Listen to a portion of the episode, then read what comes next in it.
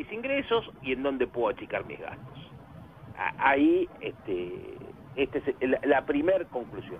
La segunda conclusión que tenés que sacar es cuánto necesito para vivir.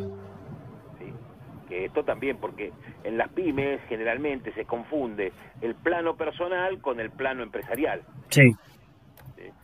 Entonces, esto yo te lo voy a decir. Suponete que eran dos personas que empezaron hace treinta años atrás, ¿sí?, en una empresa familiar. ¿Sí? Y bueno, en donde cada uno tenía este, su familia, y entonces eran dos familias las que mantenían. Sí. Pero después, cuando vino la segunda generación, cada uno de ellos tuvo dos hijos, entonces ya el mismo negocio tiene que dar para seis familias. Sí. ¿Sí? Cuatro hijos y dos y dos socios que siguen. Entonces vos fíjate que ahí ya, entonces este, no siempre los negocios son para gran cantidad. Sí, exacto. Esta, esta es la, la segunda cuenta que tenés que decir, es decir, a ver, ¿cuánto es lo que genera el negocio para que yo pueda, de alguna forma, retirar, ¿sí?, y que pueda subsistir? Y la tercera cosa es que, bueno, hay que entender que el mundo cambió. Sí. Ya no es una cuestión si va a pasar, no, no. El mundo cambió definitivamente. Entonces, la tecnología llegó para quedarse. El que no sabe vender por Internet eh, está fuera de mercado, obviamente, ¿sí? Y también lo que uno tiene que prever es que esta pandemia les ha enseñado y ha abaratado muchos costos de muchas aplicaciones que en el noventa por ciento de los casos son gratuitas. Sí, exacto. Entonces, ¿a quién se le ocurriría hoy tomar un empleado por un aviso en Clarín? Casi nadie. Sí, totalmente. Hoy se usa la red LinkedIn para eso. Sí. Sí. Que sale poca plata. Eh, es decir, hay que tener en cuenta que esto que vos tenés que hacer en el largo plazo, ¿sí?, tiene que ser con las herramientas de gestión modernas. Y hay mucha gente que se resiste. Eh, digo, tengo un socio que, bueno, todavía se resiste a usar el WhatsApp. Cuando hoy el, el método de comunicación es el WhatsApp. Sí, exacto. Sí, sí, sí. Eliminó el mensaje de texto, el, eh, eliminó un montón de... Y bueno, eh, vos tenés que jugar las reglas que están hoy en la economía de mercado, ¿sí? Pero también con la todo el mercado, es todo, no es solamente las compras y las ventas, es también la comunicación, es también cómo vas a vender, es también cómo vas a eh, interactuar con tus clientes, ¿sí? No, no es una sola cosa, sino que van de la mano de un montón de otras cosas. Y sí, le digo a todos los emprendedores amigos que nos escuchan, es que utilicen estas dos semanas de enero para recrear y repensar su negocio. Y hagan el ejercicio que, digamos, si en marzo pasa esto que dijo que tenía tanto miedo el... ¿Qué hago? Porque, sí, bueno, vamos a estar todos sujetos a esto. Eh, aún así, yo te digo que mucha gente le ha perdido el miedo al virus. Sí, eso sí, pero eso es verdad, pero recién acaba de decir algo, Luis. O me muero de hambre o me muero por el COVID, ¿viste? O sea, sí, totalmente, pero vos recién dijiste algo que eh, lo decía hoy, en esta charla que te contaba. Digo, ¿por qué no aprovechás? Mirá, dije exactamente lo mismo, pero sin mencionar enero. Digo, ¿por qué no aprovechás el verano de estos días que, que están pasando para, para hacer un FODA, un canvas? de un canvas de, del negocio para, para ver en qué situación estás, qué, qué escenarios podés trazar de acá o, o a partir de marzo que arranca el año comercial y, y estamos viendo a ver qué va a pasar con la, con la pandemia. Digo, hacelo, si es que nunca lo hiciste. ¿Cuándo fue la última vez que lo hiciste? Le pregunto. Y no, Néstor, hace, eso ya dejé de hacerlo hace mucho tiempo. Digo, herramientas, metodologías que uno puede aplicar al negocio, ya directamente muchos ni lo hacen. Está, está claro que muchos con el ojo de manejar una empresa en Argentina, este, se manejan como pueden durante mucho tiempo, pero hay que parar un poco la pelota, como decís vos, este, analizar un poco el negocio, cómo está parado, dónde, qué hacer, qué escenario poder trazar, tomar decisiones, pensar, o por lo menos repasar el modelo de negocio. Eso es fundamental. Y sí, y además otra cosa, repensar qué vas a hacer con la gente que tenés. Es decir, también eh, hay mucha gente que... Eh, bueno, los que están en edad de jubilar, sí, lo tenés que jubilar.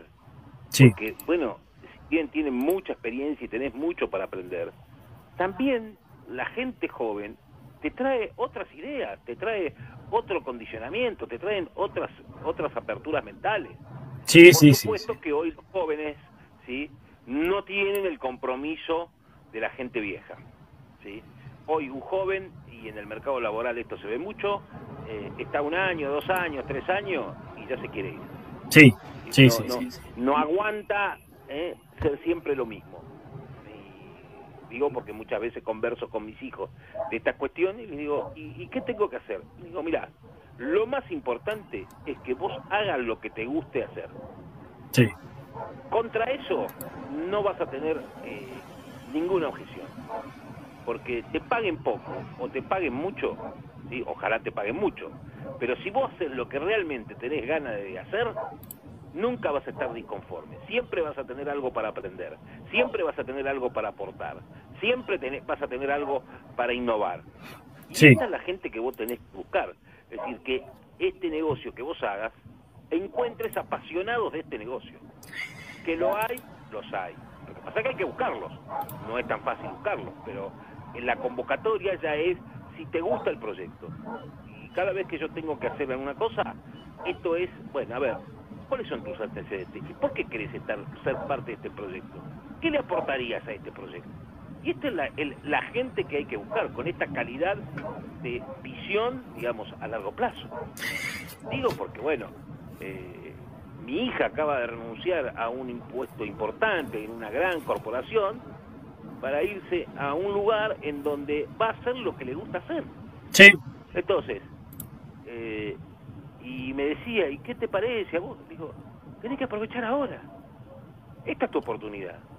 Porque tenés el margen de equivocarte, que todavía nosotros estamos sanos, y que suponete que voy al peor escenario, le va mal. Sí. ¿Qué padre abandona a su hijo? Nadie. Exacto. Siempre vamos a estar ahí para sostenerlo. Entonces, esto es lo que muchas veces los jóvenes no se dan cuenta del, del importante apoyo que tienen los padres. Hay otros que lamentablemente no los tienen y no los pueden apoyar y se tienen que arreglar como pueden. Pero bueno, los que lo tienen, lo tienen que aprovechar. Pero lo que más importante en esto, y con, con esto quiero cerrar, es que los empresarios tienen que buscar estos jóvenes que se apasionen por su negocio. Y sí. por este proyecto, por lo que yo estoy haciendo, por lo que quiero hacer, y porque también tengo que tener la expectativa de futuro. Si alguien me dice, bueno, mirá, este, ¿a quién convocaría? Y bueno, yo hoy convocaría a un experto en tecnología. Digamos, que me haga mirar todo lo que yo, no, todo lo que le pueda sacar, todo el jugo que hoy yo no le puedo sacar a la computadora. No, no soy un experto, pero tampoco soy un negado. Sí, y sí. sé que hay mucha gente que sabe más que yo en esto. Y bueno, este es el que hay que convocar, digamos, al que está en esto. Después, es otra cuestión, si lo puedo pagar o no lo puedo pagar. Pero bueno, pero la convocatoria tiene que venir de ese lado, digamos, de, del lado tecnológico o de aquellos que conocen muy bien el mercado, ¿no? Hay gente que son especializados, cada uno en su rubro. Sí. Vos fíjate, Néstor, y esto siempre que vos estás en el, en el palo de la construcción, vos fíjate que todas las obras que se están retomando son aquellas que están a punto de terminarse. Sí, sí, sí, sí, sí. sí. ¿Se vendieron? El noventa por ciento está vendido. Sí. La gente está ansiosa de mudarse. Quiere cambiar, quiere cambiar de aire.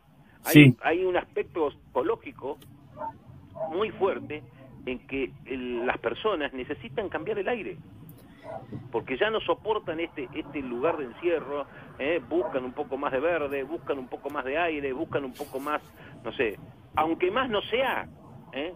cambiar. Exactamente. Porque bueno, eh, porque realmente fue el dos mil veinte un año muy duro y encima sin vacaciones.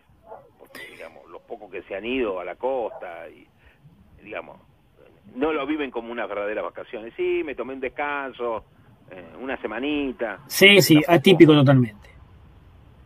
Entonces, digo, eh, las vacaciones sirven para esto, digamos. Bueno, hay que saber desenchufarse también. Así que, eh, Néstor, nos reencontramos la semana que viene y decirle a los emprendedores que no se achiquen, que las dificultades van a seguir viniendo y cada vez peores. No cada vez mejores, cada vez peores, porque el mundo está prácticamente destrozado y hay que reconstruirlo. Estamos eh, otra vez en la búsqueda de un nuevo plan Marshall, ¿eh? A ver quién pone la plata para que eh, todo el mundo pueda recuperarse, porque no va a salirse de un solo lado. Son todos los que están en problemas. Gran, no es gran, gran cierre, porque lo acabas de, es un pensamiento que se refleja y que muchos no lo dicen, lo que está por venir no creo que sea mejor, con lo cual hay que estar doblemente preparado. Así es. Néstor, nos vemos la semana que viene y felicitaciones a los de Boca que ganaron otra copita de leche. No esperaba menos de vos para felicitar al club más ganador de la historia del país, ¿eh? Gracias, Luis. Dale, dale, dale, dale. Ganaron otra copita de leche. Eh, hay que ganarla. Hay que Una, ganarla, sí, sí, sí. Un abrazo, Luis. Nos reencontramos en la semana que viene. Nos encontramos el lunes que viene. Un gran abrazo, Néstor. Chau, chau.